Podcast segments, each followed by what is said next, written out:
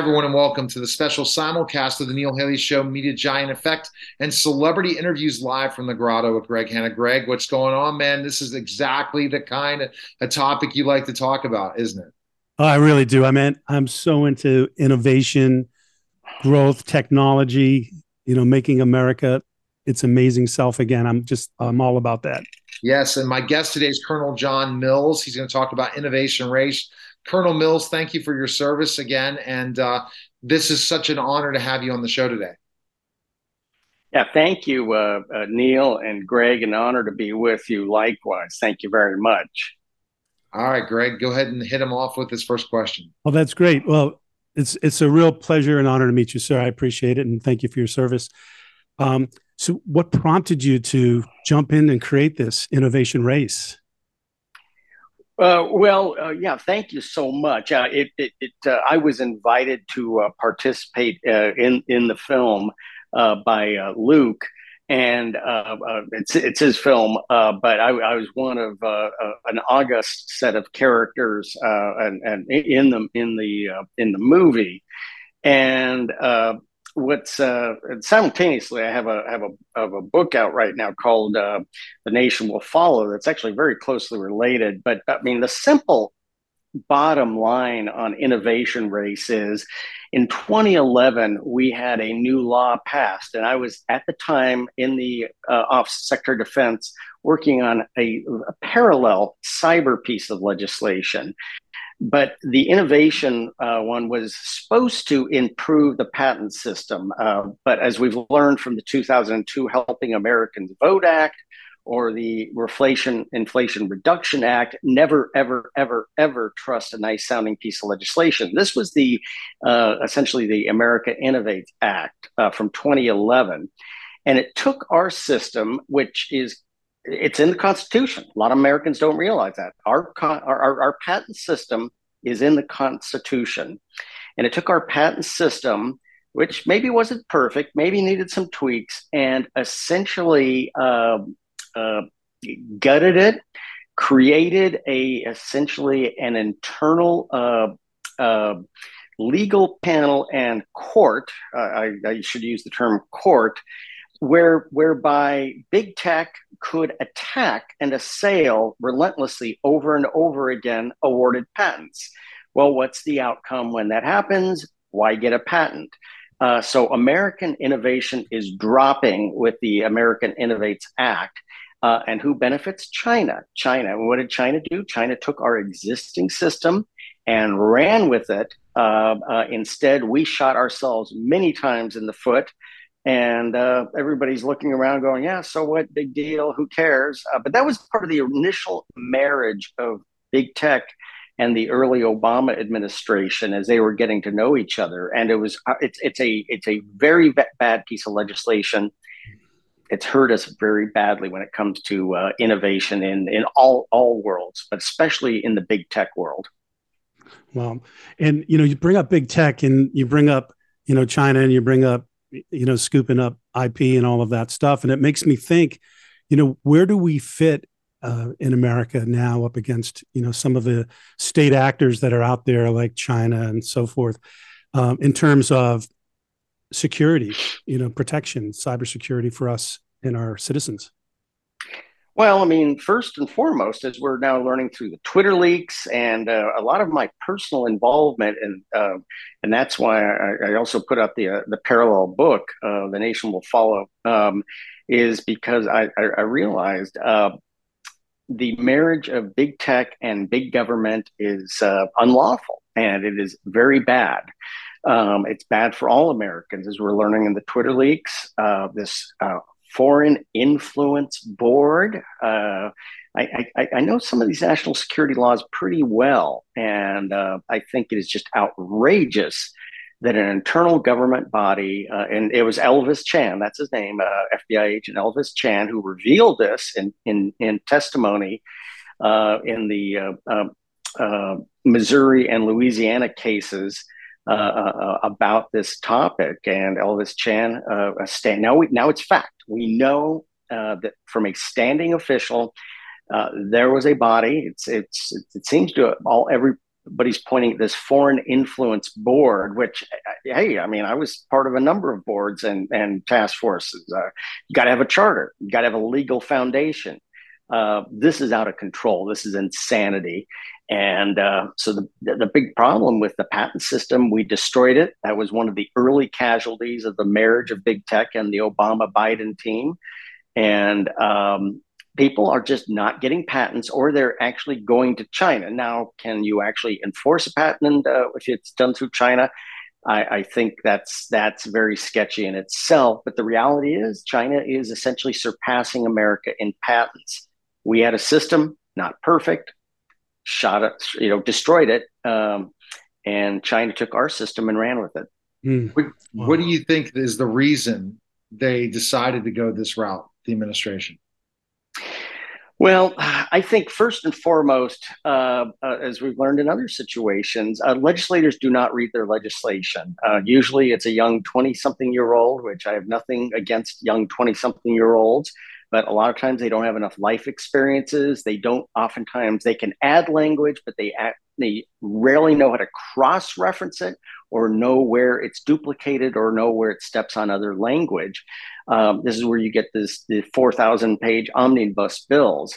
Um, so a lot of it is the legislators' fault. Uh, they don't know their legislation, they don't read it, they don't understand it, and this is where the citizen has to hold our legislators accountable. Which is uh, you have to secure your county. It all begins with their county, but we're getting bad legislation, bad legislators, and and the Obama. This was the early days of the Obama Biden team going, hey we like this big tech thing and the marriage took place and uh, america is now under oppression from this big tech big government collusion and this was one of the first steps with the 2011 american innovates act and this this led to the situation we're in today it's it's absolutely horrendous now we have government officials actively working against Americans in addition to uh, attacking awarded patents, uh, uh, decrementing them, uh, ripping them, uh, uh, degrading them to, to the point why even have a, an awarded patent? An awarded patent is gold. It used to be gold. Mm. Now it can be attacked and repealed essentially. You know, I saw some excerpts that you had. Um, I came across uh, my desk. You, you mentioned deep state, global elite. Is is there an equal force for good on our side? You know, maybe some people mention white hats. Is, does such a thing exist? Uh, yeah, I, I, I mean, I get a lot of criticism for this and a lot of flack, but there are white hats inside of government. I personally know it, even though I'm retired from government, both uniform and civilian. I get a lot of grief for it. They need support. They need direction. They need guidance.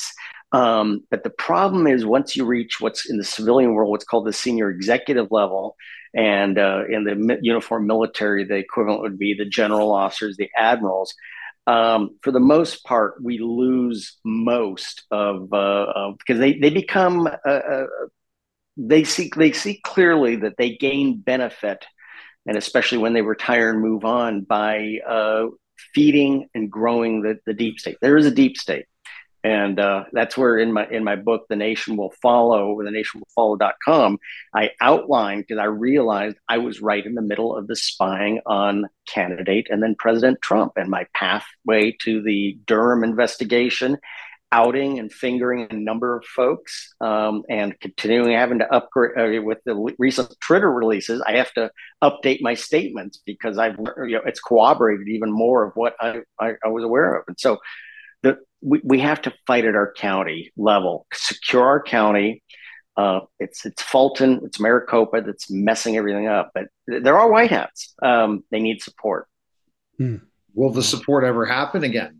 Or do you feel that big state and government are just getting too too con- in control now? Well, the the lawsuits. Uh, uh, uh, this is where we have to get states uh, under control, and you get states under control by securing your county, and then you secure more counties, and then you dominate a state. This is this is Florida. This is Texas. Uh, even uh, the Republicans did well in the California elections because they learned guess what? Ballot harvesting is legal. Get over it and either lose or learn how to ballot harvest. It's legal. Um, so yes, we can win, and we, we have to fight back. And the, the Missouri and Louisiana lawsuits are awesome because they've, they've now a, a standing federal official in sworn testimony said, yeah, yes, absolutely. We we had an internal vetting organization and body. Uh, I, and he was the lead person to for going to going to Twitter and social media and saying censor these Americans. That's that's on top mm. of what the censoring was already going on.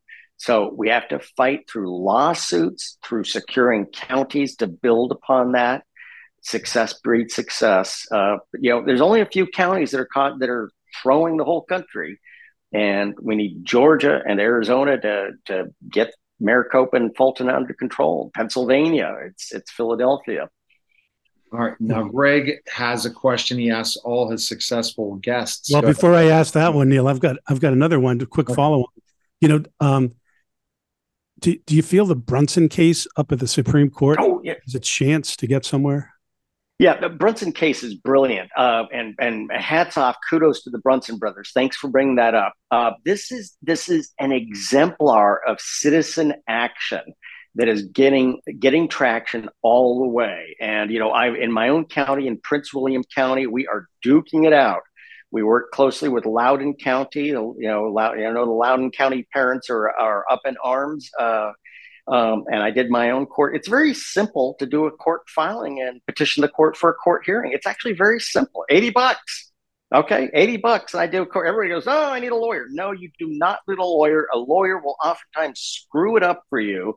You bring it up, bring a lawyer in at the last moment when you teed up the shot perfectly. But a lot the, the Brunson case is brilliant. The the hats off. That's brilliant. But I've I've done lawsuits in my own county, uh, got dismissed. But I also got also very key evidence into uh, court uh, into into testimony, which is important to build precedents and build evidence. So you could point back to a case might have been dismissed, but very important evidence was was formally submitted. So citizens do it. Don't wait for a lawyer. Great. Thank you. All right, Greg. Now that final question yours. Oh yeah, sure, no problem at all. You know, so I appreciate it uh, so much. Um, so quick question, and I'll I'll say in life and in business. Um, now that you're doing publishing and movies and all that stuff, um, what's the most important thing that you feel that you've learned you know, I spent almost 40 years facing outward, facing the external threat. The country was stolen behind my back because I forgot about the county and the seven centers of gravity that are common to all 3,300 roughly county and county equivalents. I was, and, and many Americans, same thing. They're facing outward, they're facing to DC. Okay, we do need people facing DC and, and hammering the DC swamp culture. But it all, the deep state stands upon the shoulders of our county. We have to remember it's not exciting, it's not sexy. Everybody go to, oh my gosh, I, mean I have to go to a county council meeting, I have to go to school board meeting. Yes, yes, you do. And I learned it. It was a hard lesson for me. I thought I knew, I thought I knew what I was doing. And I realized stolen right in front of, front of me in my county. Okay. And Innovation Race will be available as a documentary in January, right? That is correct. In January, that comes out. And is your book already out? Where can we get people to check out your book? Oh, uh, thank you uh, uh, so so much, uh, Neil. Appreciate that. Um, so, Innovation Race is, is I, I go to innovationrace.com. Uh, the Innovation Race. Uh, it's a wonderful, wonderful movie to understand how we basically took a, a, good system and really messed it up. The book is the nationwillfollow.com. The nationwillfollow.com. Um, me uh, uh, realizing colleagues were spying on candidate and then President Trump getting in front of the Durham investigation. And then it presents an action plan to uh, how to dominate our counties. And the preface is written by uh, Stephen K. Bannon. All right. Fantastic. Well, we appreciate you coming by. It was a, a, lot of fun, and uh, thanks for coming on the show. And everyone needs to check out your book and the, and the movie. Oh, th- All right, take care. Thank you, Neil and Greg. It's an honor to be with it. you. Thank you. You're welcome. You're listening and watching Celebrity Interviews live from the Grotto with Greg Hanna. Guys, take care. We're back to the Neil Haley show, and you know what? It's great to, uh, you know, the almost the end of the year. I've been doing uh, radio, television, podcasting for over 13 years. December 6th was my uh, anniversary, so I'm excited to welcome somebody that you know what he has a million downloads a year of his podcast. And a lot of people just can't even get close to that, and he's a really cool guy, Gabe Howard, Inside Mental Health. Gabe, thanks for stopping by, man. And uh, you know, you're also the author of Mental Health is a a hole, as because I will not put that on my show, but you know, it's a journey, right? You thinking of, of, coming up with this podcast and doing this, and where you've grown to, and where you where you're going, right? Yeah. So the the I, I I hate correcting hosts on the show, so don't throw anything at my head. But it's mental illness is an a hole, and ah. inside mental health. So you, you got the inside mental health absolutely on the nose, and then yeah, mental illness is an a hole. You know, mental health doesn't have to be an a hole, right? Many of us have good mental health. We're yeah. we're super lucky in that way. I don't know where I got that. That was a Freudian slip because everyone in this world is suffering through something right now. And it's gotten to the level that uh, I don't know. Tell us how this kind of started for you in your career, and we'll go from there to like the podcast, the book, everything in your brand. So there's thank you thank you so much for this opportunity. The first thing i want to say is you're absolutely right. People hear that everybody's going through something and they think not everybody is crazy. Not everybody is nuts. Not every, i'm fine i'm fine. But everybody has mental health. And most people have good mental health most of the time but just like most people have good physical health most of the time you can still get a cold you can still have a runny nose you can still get in an accident. Grief is obviously a, a, a big thing when it comes to mental health.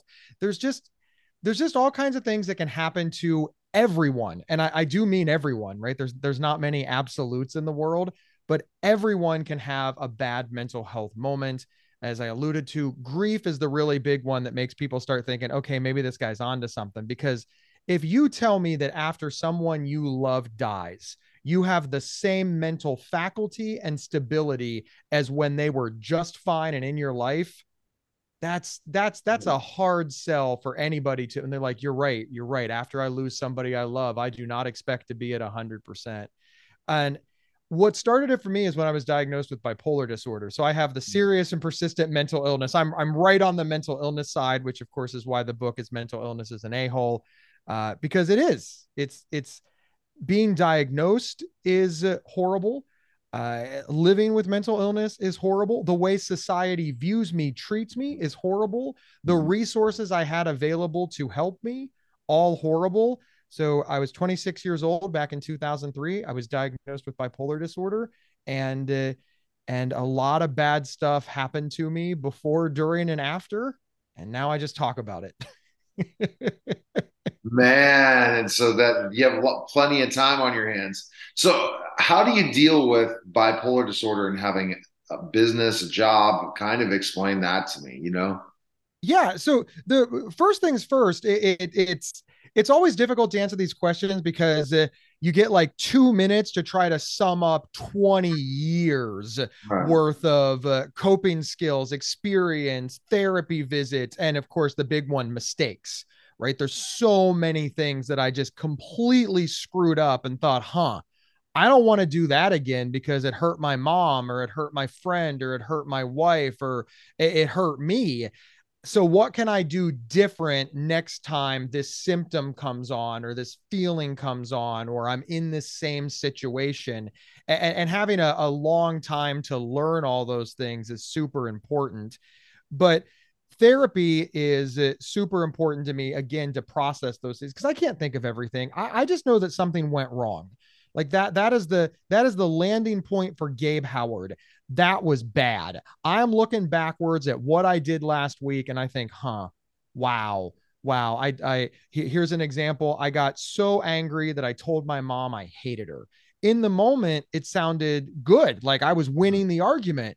You put some distance there the, the the symptoms relax i'm no longer manic i'm not experiencing those racing thoughts that grandiosity i'm just right in the center i'm normal i'm, I'm and i'm like dude you're the guy that said you hated your mom. And uh, how, how do you get past that? Like how how do you i want to say like I'm a good son. Yeah, yeah, but like anybody would say, you know, good sons, they don't have to tell people they're good sons. People just know that they are. Mm-hmm. So now I've got to make amends for all of that. I've got to fix all that, but more importantly, I got to make sure I'm never in that situation again. Medication is also extraordinarily helpful. You know, the downside of bipolar disorder is there's there's you know, it's bipolar, it's right in the names. There's the extreme highs you know what I refer to as godlike mania. It's where you think you're invincible. To the extreme lows, suicidal depression, where you think you're worthless, and if you were dead, nobody would care. Uh, and then everything in between. So the medication takes those two extremes and and pushes them together into a much more manageable range. It's not to say that you never slip outside those guardrails, but you you slip outside those guardrails less frequently and you have more notice that you're getting to that point and, and, and you can institute some of those coping mechanisms and and and things that really keep you safe. It's not a perfect system. I'm certainly not symptom free, but that really really helps. To answer the second question as to the business right it's day by day right? I got to do something. I, I, gotta i gotta eat.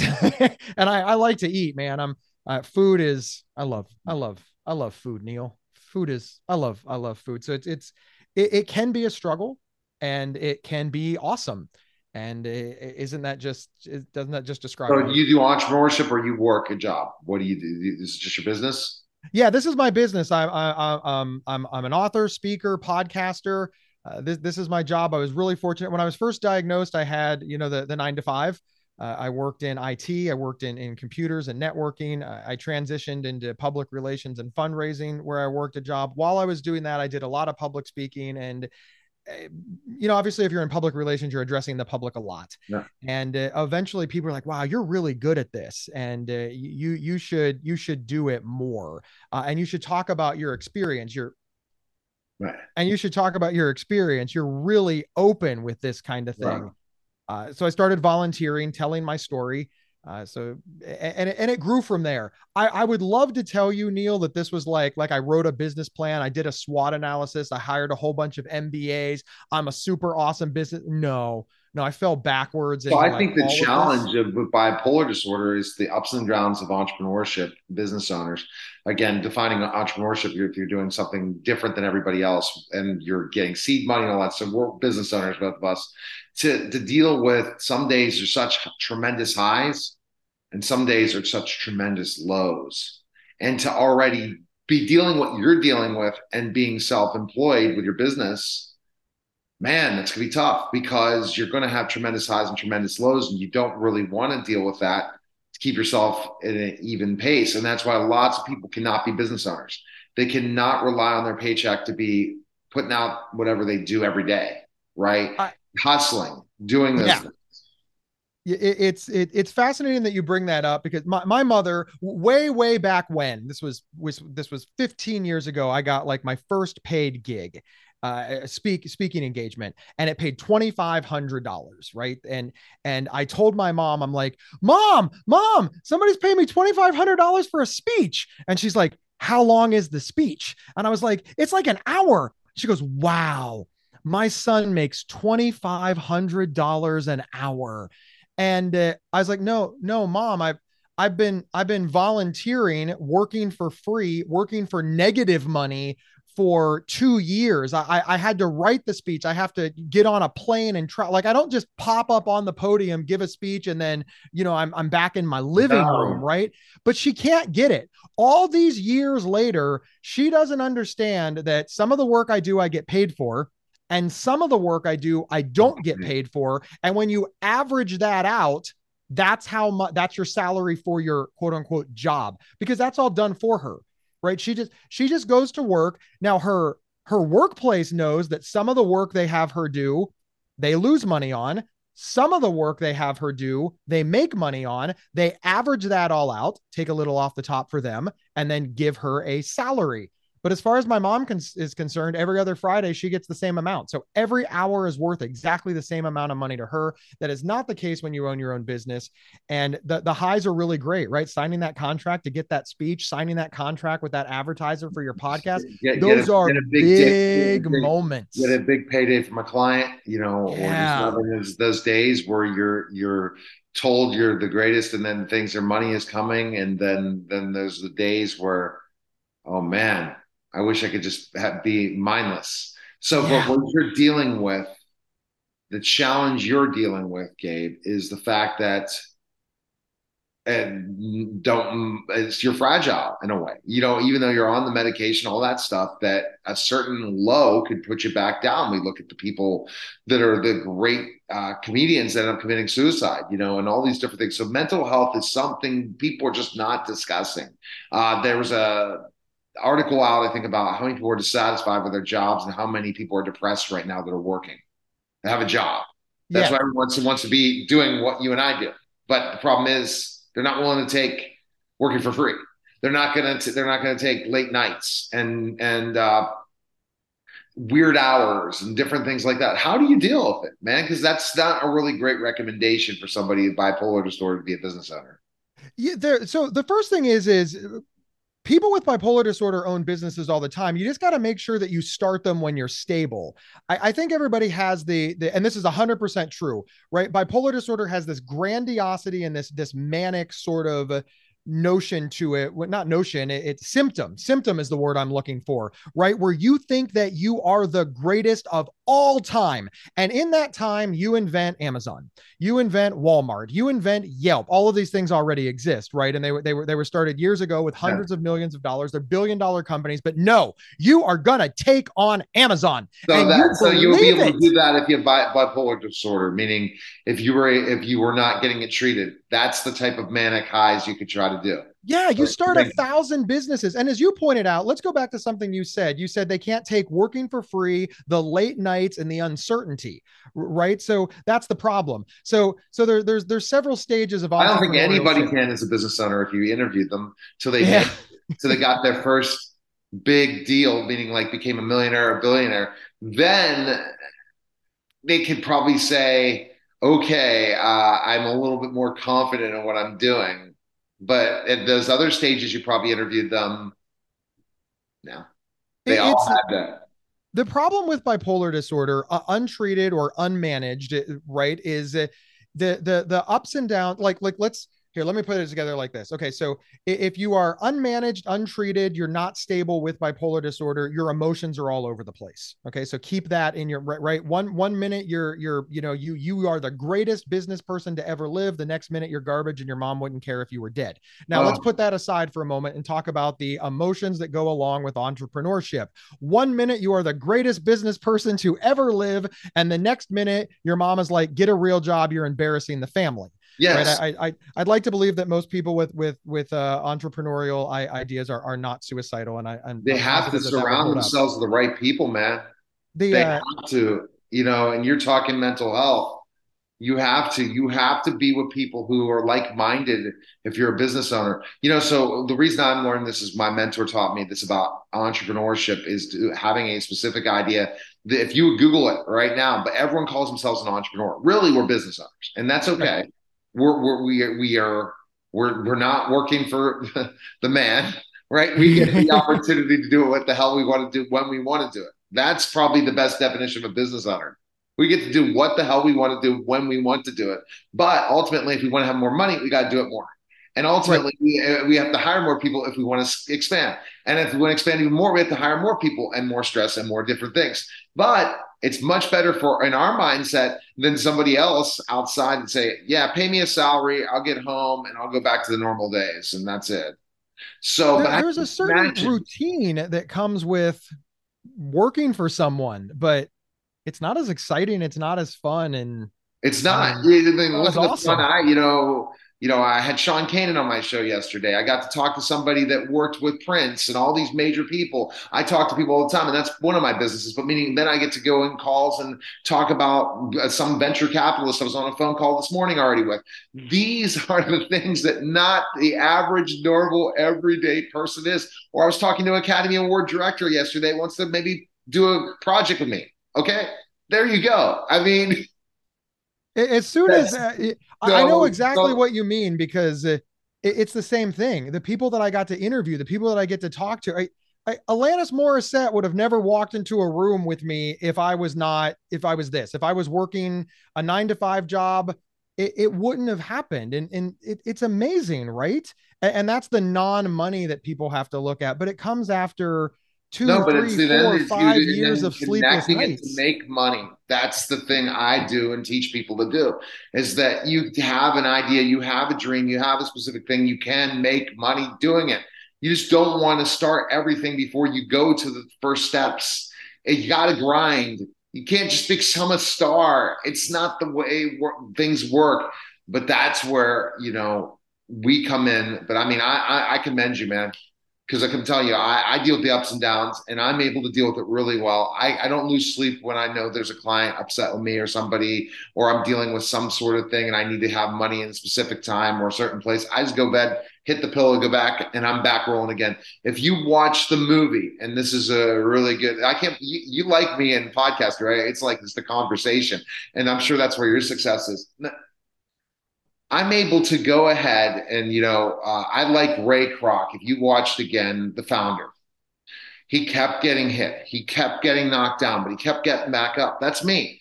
You, as a former professional wrestler, you know, taking the pin one night, next night I'm back out to try to win the championship again. I could get Nick knocked down, but the problem sometimes is the all-time lows that bipolar lead to yeah. lead to did who has bipolar disorder that end up passing away for suicide and stuff? Do you have a list of the certain celebrities? Kurt, Kurt Cobain is the big one, the the lead singer of Nirvana. I, here's a guy who is literally the front man for what is still the the biggest musical movement of my generation. I the, the man practically invented alternative music and launched the genre. He just smells like Teen Spirit is still a hit 30 years later, and. Uh, Kurt Cobain, uh, once in a lifetime musical talent, uh, world famous. I and and he's gone. He's just gone. He could all of those millions, all of that fame, all of that talent, and all of those people couldn't save him from bipolar disorder. Mm. And that's a that's a that's a big thing that people like me think about a lot because if he can't do it, how, how can I do it? I don't I don't have any of those things. I'm not world famous. I'm not a billionaire. I'm not a once in a lifetime. Steve, you shouldn't say I'm not because someday you may. So someday, remember. But currently, Remember. and especially when I was diagnosed, when I was sitting in that psychiatric hospital, I was absolutely not, not Kurt oh, Cobain. So that's so right, exactly. And your your genius comes out at different times. So people can subscribe to the. So basically, your book and your podcast is why you're on the show. I just yeah. have a conversation because I think an entrepreneurial slash business owner discussion is interesting because people that will listen to both of us before they go and say, you know, I'm ready to retire and to have and to have fun. Well, the fun is fun. You just got to put the the work in. As Gary Vee would say, and I would not say the rest of it, is basically you got to put the work in because guess what? If you don't put the work in, it's not going to happen. Right or wrong, Gabe? You don't put it's the work. It's never going to happen. And listen, I, I, I love the comparison to being a business owner and, and and being an entrepreneur and managing bipolar, right there because there there's so many similarities. Managing bipolar disorder takes a lot of effort that pays off later. Being an, a successful entre- uh, entrepreneur takes a lot of effort that pays off later. I would love to tell you with bipolar disorder that you're like, hey, I want to reach recovery, and then two weeks later you've reached recovery. It doesn't happen. It's a long process. I would love to tell you that you start a business and over overnight you're a success. You're Look, not. How many how many how many businesses are successful in profit, bro? There's 10%, so I think 10, 10% Listen, and then the other ones you see they think have money because they've seen money doesn't mean they profited. What's right? fascinating to me your back, yeah. Neil, I, am sure you've heard this quote. I'm sure your listeners have heard this quote, but the the the greatest quote that I ever heard, I think it's one of my personal favorites, is I had to work 10 years to become an overnight success. So many people focus on the oh, they became an overnight success. I you talked about my million podcast uh, downloads. That's great. I'm super proud of it. I worked really, really hard. I'm so proud, right? I'm not trying to to to I'm I'm not crapping on my success, but I'm on year seven Let's go back to year one. There wasn't a million podcast downloads about a mental health podcast seven years ago. Th- there was nothing. I, I have some of the emails of people telling me I suck. Uh, and for what it's worth, they, they were right. The advice was good. I needed to improve a lot. I was inexperienced. There was no podcast conferences or class. I mean, there were. I just wasn't it's aware. Crazy now the stuff they have, but I think again that the people who are podcasters because I was on club. Uh, I was in Clubhouse uh, as one of the top podcast people that was talking about podcasts, and all these people were just told you're going to make millions in a podcaster. You better just go on YouTube, right? You better go on TikTok. But it still doesn't guarantee anything. And if you're not interesting, who gives a? They're not going to care. Right. right. And, and if you're lucky enough to have people hustle, in, you're not going to hold them. You're not going to build followers. You're not going to gain a, a community, build a community like you have and you know, right place, right time, hustle, 3 a.m., hustle then. And that's not good for, you know, a, business owner's health or someone with bipolar disorder. So there, there you go. So where can people tune in? Where's the best play? the the uh, inside the inside mental health podcast of course is available on every single podcast player known to man our website is psychcentral.com slash show you can check it out there and then, of course, the book is available on, or, you know, mental illness is an a hole. You, you got to spell it out. You got to use the S's. But mental illness is an a hole is available, of course, on Amazon. But if you want a signed copy with free show swag, head over to gabehoward.com and I'll sign it for you. You can even tell me how to sign it. Make up funny names. People do all the time. It's hilarious. All right. You're listening and watching the Neil Haley Show. We'll be back in just a moment. We're back to the Neil Haley Show and also the Caregiver Dave celebrity segment. I'm so excited to welcome to the show Caregiver Dave and Sandy. Dave, how, how you are doing? you? Good, good, awesome. Good. You know, I always say, you know, I just keep going. It's we got uh, 15 days left, right, to the new year. Let's just keep going and just keep rolling. Some people have stopped. The media giant does not stop. And our guest today is Valerie June Hockett. She's a Grammy nominated musician. Yeah. Somebody to Love is her children's book. Valerie June, how are you? And thanks for stopping by. Doing great. Thank you for having me, guys. I'm so thrilled to talk to you. I'm thrilled to talk to you. Did you always, always, when you were thinking about things, want to be a musician? Was that something you always wanted to do? Yeah, I always wanted to be a singer and I never believed I could. And being a musician is a whole nother level that I had to really, really believe for. So both of them were things I wanted, little seeds that I had planted inside when I was a child, but um, I never thought that it was possible. So I had to kind of dream it up. Got to dream it to, to to achieve it, Dave. It's not true. No That's doubt. right. If you can't dream it, you can't see it. Right. Exactly. So, Dave, I'm going to let you ask a question, Valerie. Go ahead. Well, uh, you look like a children's author, so uh, I I can see how children would naturally be drawn to you. So you're a Grammy Award uh, nominated singer, and you're a children's author. What came first? Did you have uh, a passion to write before you had a passion to sing? Yeah, well, I wanted to write. I think that writing did in some ways come first because because you know you grow up in english class writing papers and doing things and reading literature and i oh, always yeah. thought you know how cool would it be when i grew up to be a writer but I also love music and I love songs. So, and once I did actually grow up and I was in my early teens, like 19, 20, 20 you know, all in that area, um, and I was deciding what I would do with my life for a living, the song, then it switched and the songwriting came before the, the book writing and being an author. So, wow. um, as a child, it was the other way around, and in reality, it was the other way around. So it it changes. Your dreams change as you get older. Is it the lyrics you write, or the melody, or both? Both. Yes. Wow, what a gift! And then also, yeah, I guess opening up for big bands like Dave Matthews and stuff like that. That's got to be oh, crazy, oh, wow. amazing. Awesome the coolest part about that is when you meet them and they're just so down to earth and normal to be such huge stars. You know, they're just normal and sweet and amazing people. People like him. I've opened for Norah Jones and Sturgill oh, Simpson wow. and Mavis Staples and different people, and they're all so they've been great. Really. What a blessed life. And that accent sounds like Nashville. Is that right? a little more south than that, about two hours south of Nashville, Alabama. Not that far. Sometimes when people hear my accent, they say Texas, so that's way too Texas. far. Back it up, buddy. Yeah. Back it up. All, all, all of Neil's exes live in Texas. Yeah. Oh, that, that's. Uh, oh, that's okay. So let's go back to the question day now, uh, Valerie. When speaking about, uh, you know, the whole thought process of this children's book, how did you go about how long did it take you to do and like the whole passion behind this project? Well, the name of the book is Somebody to Love the story of Valerie June's sweet little baby banjolele.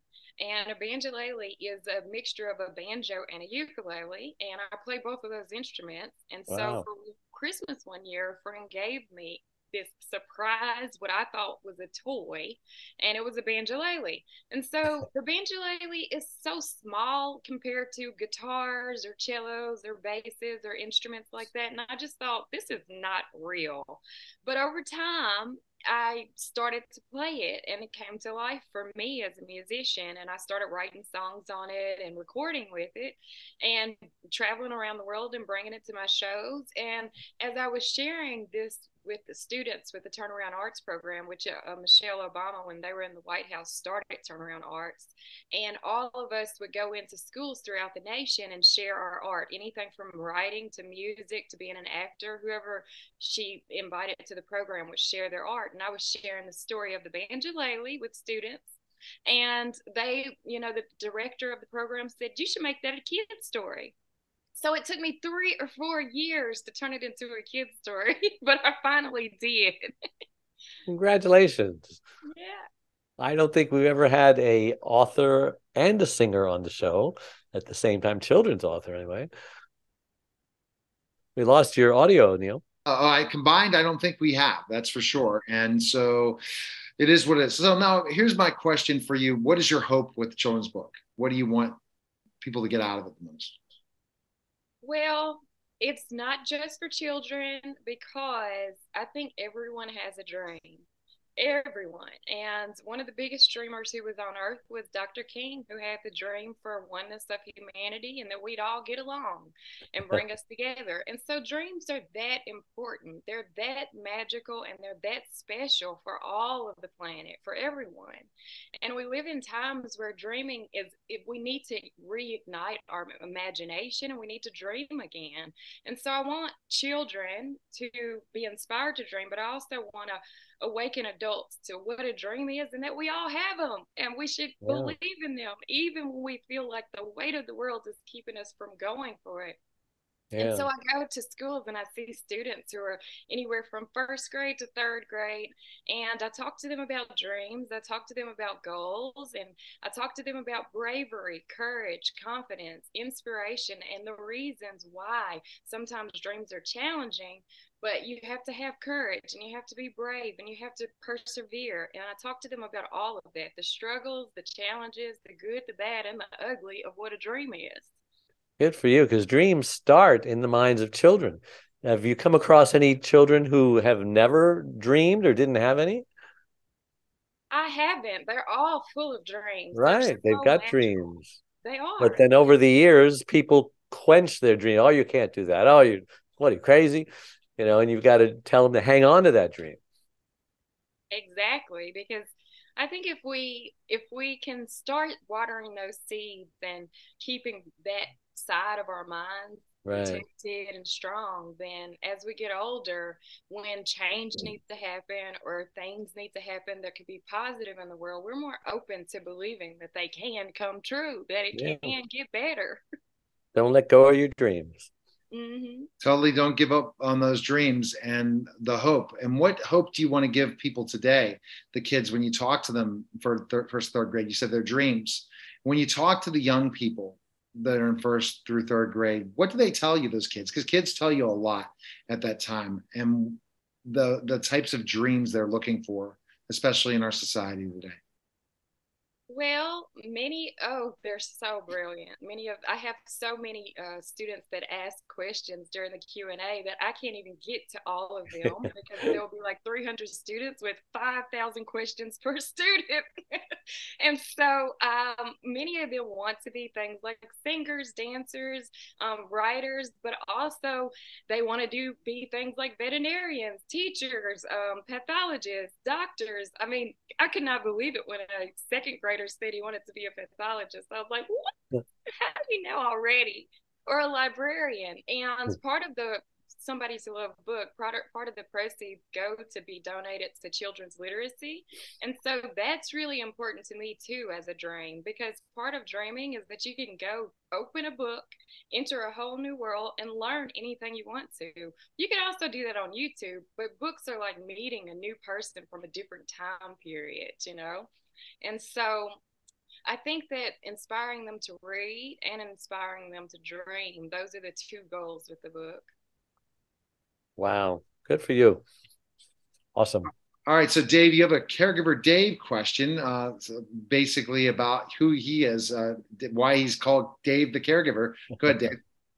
Yeah, Valerie, uh, 25 years ago, I've been married for about 48 years, but halfway through, my wife has the stroke. Don't know why it happened. Doctors don't know why. Lost her speech, became paralyzed on one side.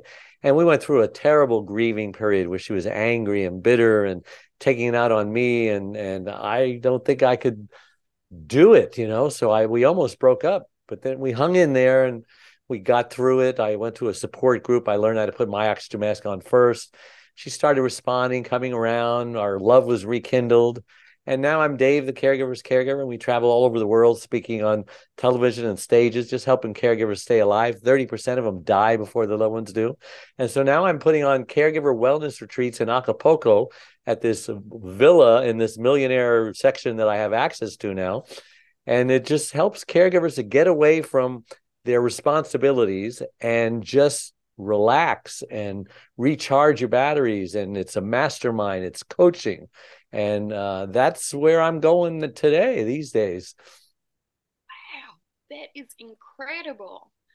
Um, my mother was the caregiver for my father in his transition, and oh. it is so hard on the caregivers. So it is very, very special task. And also, as my best friend who gave me the baby Banjolele passed from cancer, there were two or three other friends, and we took care of her in her transition. So it's very difficult. So, what you're offering in Acapulco, caregivers need it.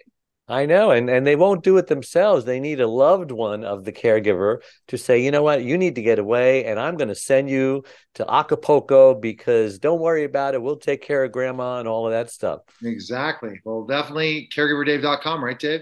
That's where they need Care, to go. Caregiverdave.com. All right, and Valerie, we can purchase a book anywhere. And is do you have a website as well? People can check you out. I do. It's valeriejune.com, and the book has a website of its own, which is somebodytolovebook.com. That was created by the fabulous illustrator Marcella Avalar. The colors wow. of the book are so bright and vivid, and that's because of Marcella. Let's see. I bet yellow is in there too. you know it. I'm going to show you a copy right now. Yay. Oh, it's, ah, yellow writing. It looks so nice. Beautiful. Yeah, beautiful, gorgeous. I've never seen a ukulele banjo that is pretty interesting. Yeah, yeah. it's a real instrument, huh? So, do you have some music? Uh, your website's music too for you. For are you still performing? Are you traveling and performing too? Yes, the winter time is dedicated to the book, and then I'm going on tour throughout the rest of the year. So all that's on there. Oh, right. And uh, goals for music. Someday it's going to be a Grammy, right? You got a nomination. Someday it'll be a Grammy, right? We're yeah, we're doing it. We're gonna do it. You never know. You never know. No, you shouldn't give up on your dreams, and that's the whole story, right? Don't give up on your dreams, and keep your dreams will come true. So exactly. I appreciate it. Thanks. You got to get nominated before you win. You know. Yeah, she already was nominated. So I know. So so she's going to. You're halfway there. She's going yeah. to. All right. We appreciate it, Valerie. All right. Have a great day, guys. Thank you. You're listening and watching the Neil Haley Show, and we'll be back in just a moment. We're back to the Neil Haley Show here on the Caregiver Dave, uh, Caregiver Dave Celebrity segment. I'm Excited to welcome program Caregiver Dave Nassaney. Dave, how are you? And you know what? It's you're just rolling, right? Getting ready, everyone to go to Acapulco, right? And Mexico. I'm, I'm leaving tomorrow. No, I'm leaving Sunday, and here it's raining in southern sunny California. It's pouring rain. So I'll be looking forward to laying on the the beach in Acapulco. All right, my guest today is author Derek O'Hanley, author of Photos from the Front Lines, a year of the streets in Alameda, California County. How are you, Derek? And thanks for stopping by, man.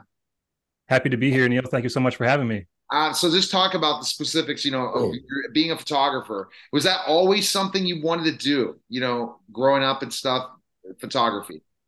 You know, it, it, was something I did kind of on an amateur level. My mom was an inspiration. My uncle, who great uncle, I'm sorry, who lived next door, he was actually a uh, photographer in the World War II Pacific Theater. He was part of the Marine Corps aerial reconnaissance um, unit.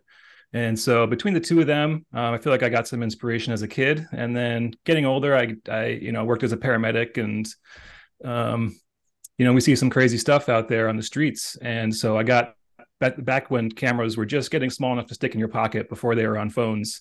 Um, I got one and I brought it in the field and got some interesting stuff. And, you know, this kind of, this project kind of was born out of something like that, where, you know, it's interesting to see the the car accidents and the kind of more spectacular things that you see in the field but this is more focused on the providers and trying to really humanize the folks who are in this profession because i think that the the career of a paramedic is kind of esoteric for people you know they're out there they see the ambulances driving around if they call 911 they show up but what they actually do the nuts and bolts and the the trauma that these folks are exposed to i think is often going unnoticed Hmm. Are you in Alameda County of California?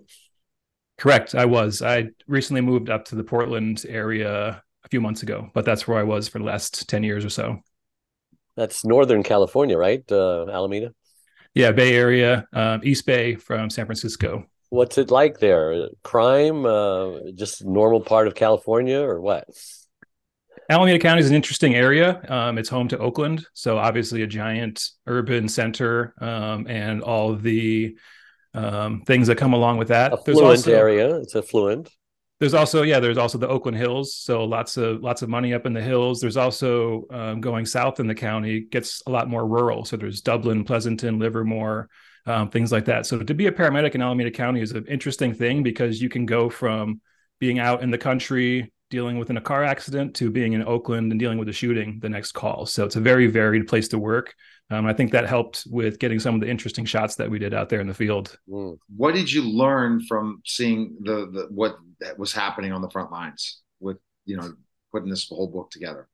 Yeah, I think that's the that was kind of the genesis of the whole project, Neil. But um, I knew that the, the, these stories were happening out there, um, and I knew that they would go unnoticed if they weren't documented. Um, amazing things that these paramedics were doing. I mean, guys, you got to understand this job is so difficult mentally, physically, um, on the folks that do it ordinarily. I mean, just talking about the traumatic exposures of a medic working in Oakland for six months, and you know that's more than the average soldier sees in their lifetime. And so, um, to have that, and then on top of that now we have this global pandemic descending upon the world um, and medics don't have the option to work from home they have to go in they have to and you know every call they show up to could potentially be a covid case. You know it's, it's an invisible enemy. They don't know. And so um, to have this pressure on top of the ordinary levels of traumatic exposures that these folks were facing was unbelievable. I mean there's there's one thing that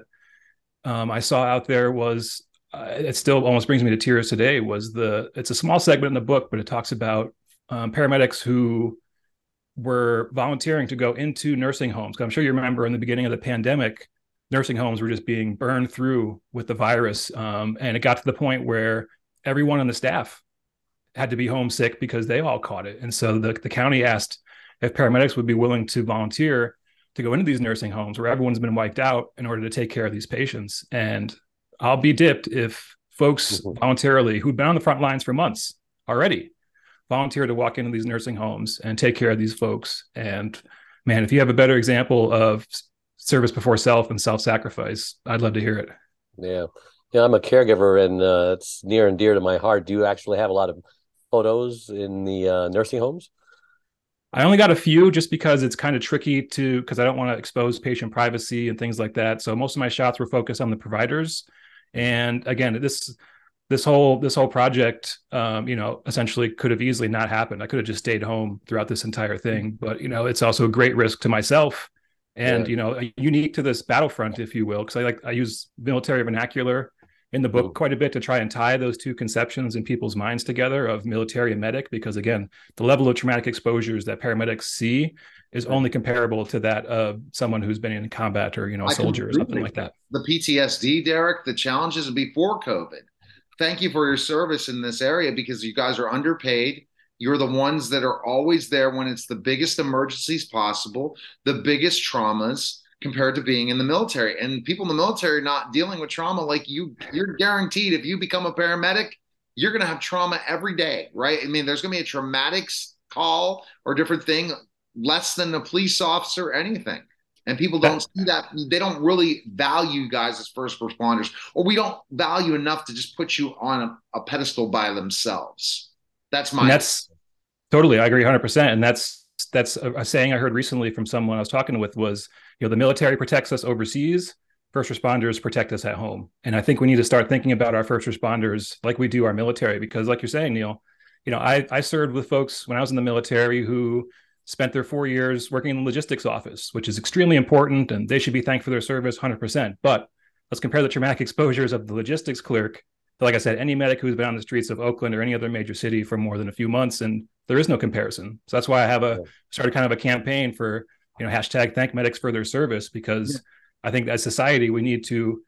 I mean that that's the basic level, but like what else can we do to take care of these folks? Like, you know, you see that's kind of my thing too is like you know no one cares about world war one right? Because there's no photos there's no videos. Once i started pushing photographers and video folks to the front lines in world war ii they started showing the civilians these images they're like that this is what these folks have to deal with like this is what they're seeing like wow we should thank these folks. We should you know take care of their health care and their education and you know make sure that these folks are exalted in society. And so that's what that's kind of the mission behind the, what the book is is kind of harkening back to those days of black and white world war ii battleground photography to hopefully you know trigger an emotional response in folks. And you know if you see something then you're more likely to understand it and want to take care of it. Yeah. Did you know any first responders who actually died of COVID, and how many times did you con- contract it? uh, I only contracted it once. Um, I know there were quite a few medics who got pretty bad cases of it, actually, especially with the first strains that were coming around before the vaccines and all this stuff. Um, and but fortunately, I don't know of any medics, at least in Alameda County, that I'm aware of, who perished from it. But definitely, it wiped out quite a few, especially in the early days. a lot of them are younger. Yes, it is a, rather younger um, population workforce. Yeah. Um, a because it's really hard to to I don't know how anyone stays in this career field for 10, 20, 30 years. I mean, people do it. It's just it's astounding to me. It makes my jaw drop when I see these folks and their level of resilience that these folks must have to be able to do it is just astronomical. Um, but that being said, I one of the things that really struck me about being out there in the field was you know, there's all the accidents and this and that, and you expect a medic in Oakland to be kind of grizzled and have that kind of emotional armor and you know things like that, and and they do, and they can come across kind of gruff, you know, especially if they don't know you. Um, but the thing that really struck me was that despite all they see and despite the the gruffness, the compassion is still there. Yeah. You know, when the chips are down, when someone needs an, another human being to just connect with and be there for them, there's still that heart is still there and the compassion is still there. And to me, that was one of the not something that is a spectacular thing you can capture in an image, but something that really struck me um, being out there with these folks again. Oh wow! You know, I wanted to one more thing, Derek. So, are you still practicing as a paramedic? I'm still certified, but I'm not in the game anymore. I have. How long, how long since you've been out? I still teach. I teach EMTs. Um, so I've been an educator for probably the last 10 years or so. Um, but I uh, mentally, I can't, I can't do the game anymore. I mean, it's so difficult. Um, I mean, I, I, might be better off now because I'm actually doing things like therapy and, and that type of stuff to, to process a lot of these things, but that wasn't therapy and post-traumatic stress, things like that were not mentioned when I was in paramedic school. I can tell you that much. Um, so I'm kind of, I'm kind of playing catch up. on my mental health and i'm hopefully you know exposure to things like this and these shows will help you know inspire medics and those to you know take care of them and take care of themselves because this is such a hard thing such a hard thing to deal with. Every medic needs to buy your book and that's for sure. I'll be sharing it in groups and stuff this interview because to, to medic groups because uh, and getting that name out there to every list to every medic in the in the all the united states and maybe all the world they need to have this book just to kind of say thank you for highlighting them. Now, Dave has a question regarding caregiving. Go ahead, Dave. He's an amazing story, just like yours, Derek. Yeah, so 25, 26 years ago, I became a caregiver when my wife suffered a stroke.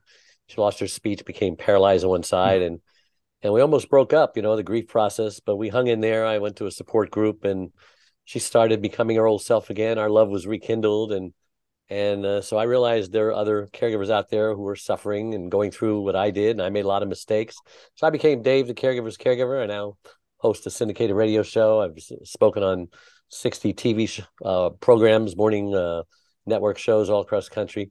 Um, I started caregiverdave.com. It's an online support group. And my question to you, Derek, is